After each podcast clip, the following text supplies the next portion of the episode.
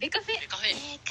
デカフェ。ベカフェ。ベカフェ。デカフェ。デカフベカフェ。ェデカフェ。ベカフェ。ベカフェ。ベカフェ。ベカフェ。デカフェ。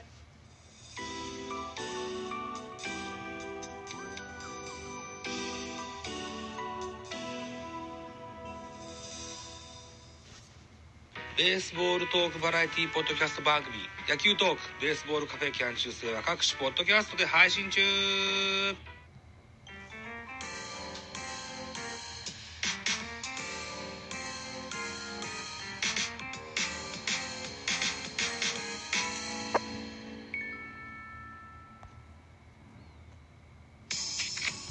はい、どうも、ザボでございます。皆さんおはようございます。ミドル巨人くんのお時間でございます。この番組、ミドル巨人くんは、巨人おじさんザボが巨人を語る番組でございます。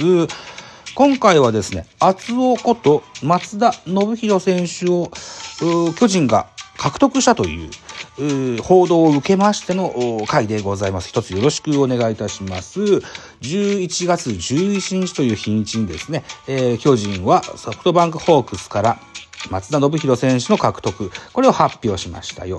えー2005年大学生社会人ドラフト希望枠で、えーアジア大学からソフトバンクに入団した松田選手、2006年から今年の2022年まで16年間ソフトバンクホークスでプレーをいたしました。えー通算1910試合に出場いたしまして、1831アンダー、301本塁打、通算991打点と、このような数字を残しております、松田選手でございます。うん。えーっと、シーズン終了後にですね、ソフトバンクの方から戦力外の、での構想であると、つきましては引退して、えーコーチにならんかといったような話があったとは聞いてるんですけども、松田選手は現役へのこだわりがあるということで、えー他球団への移籍を模索しておりまして、巨人が手を挙げさせてもらったといったところで、巨人への入団となりなりましたよといった形になってます。松田選手に巨人が期待することといえばですね、右の代打の切り札、それから交流戦対策。このあたりもあるとは思いますけども、僕が思うのがですね、2019年、2020年、えー、共に日本シリーズを福岡ソフトバンクホークスと巨人は戦いましたが、2年連続で4連敗といった形でスイープで負けてしまいました。この時代の中心選手として活躍したのが松田選手でございました。うん。あのーだから巨人対策バッチリ、抜群に対策して、えー戦われたと いうこともあるだろうから、うん。あのーあの時どうだったんですかとか聞けるでしょう。ね。えーチームメイトもそうですし、あとは首脳陣、コーチ陣も同じことが言えると思います。逆にソフトバンクの対策もできるかなというふうに思います。非常に交流戦、日本シリーズも含めて、対戦成績が悪いんですね、ソフトバンクね。はい。いうような対策ができるといいかなというふうに思っております。うん。で、さっきも言いましたように、通算がですね、1831安打なので、残り、えー、169安打放てば、2000本安打達成。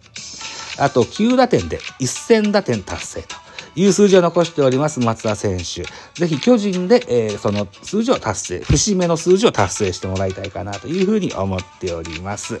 で、先ほども言いましたように、えー巨人が、えー期待してる仕事の一個、右の代だという話しましたね。巨人は先頃、長野久義の獲得も発表しておりました。広島からの獲得ですね。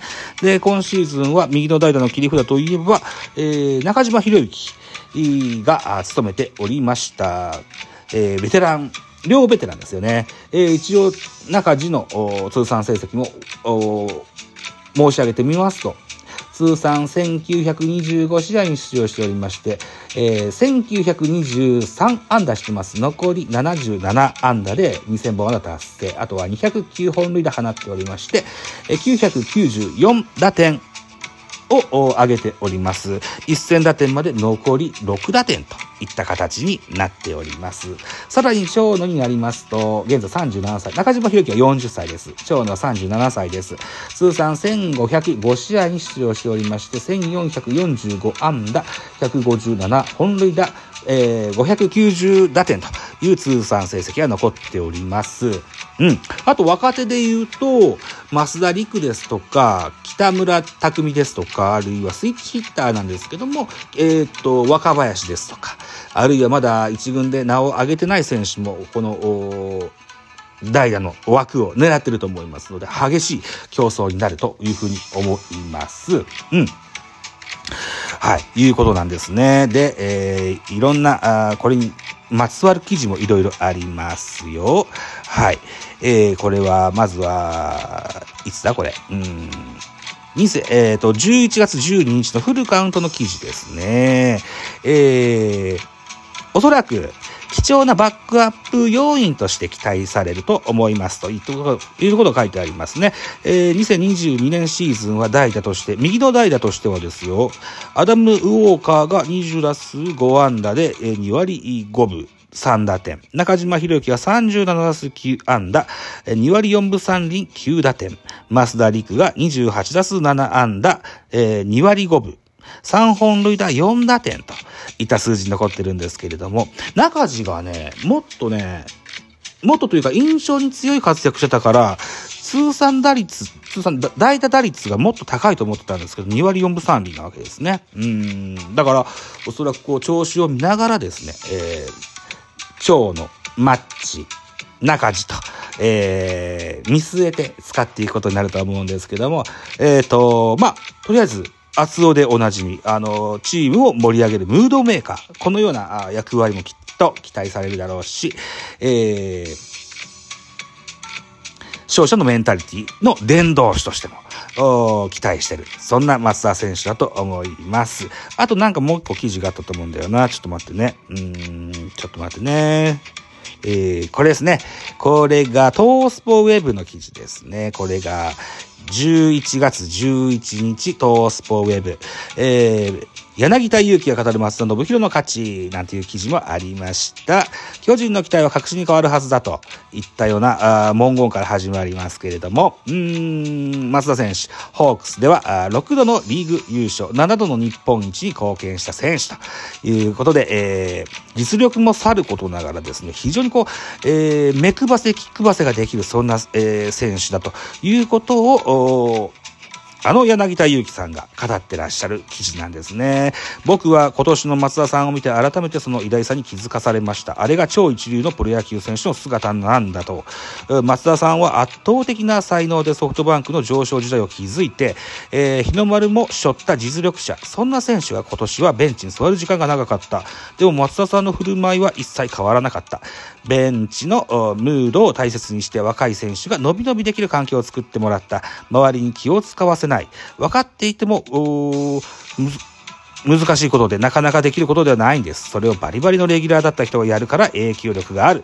そこが超一流の証。松田さんを見て僕らはここまで育ててもらいましたと、非常に大きな感謝を伝えてる、そんなような記事です。松田選手のことを柳田選手は、野球人の鏡のような男だと、野球人の鏡のような男だと、このように語ります。はい。何やらこう、うん、巨人ファンでない方々、あるいは巨人ファンでもそうなのかな？また戦力がダブつくねだとか、若手の、芽生えにですね、蓋をしちゃうねだとか、そのようなね、あの、声も聞こえてきますね。ありがたいことにね、巨人嫌いなくせにね、えー心配してくださる方が非常に多いんですよね。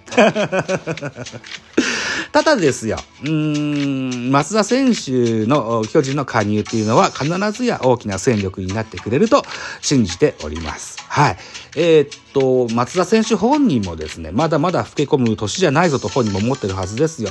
代打の切り札としての期待はチームとしてはしますが、松田さん本人としましては、やっぱりレギュラーで出場したいなというふうに思ってるはずです。ね、サード、岡本、あるいはファースト、中田、この辺も視野に入れてね、えー、練習に励まれることだと思います。うん。あの、いずれにしようですよ。いずれにせよですよ。あのー非常に歓迎してね、えー、応援していきたいというふうに思っております。はい。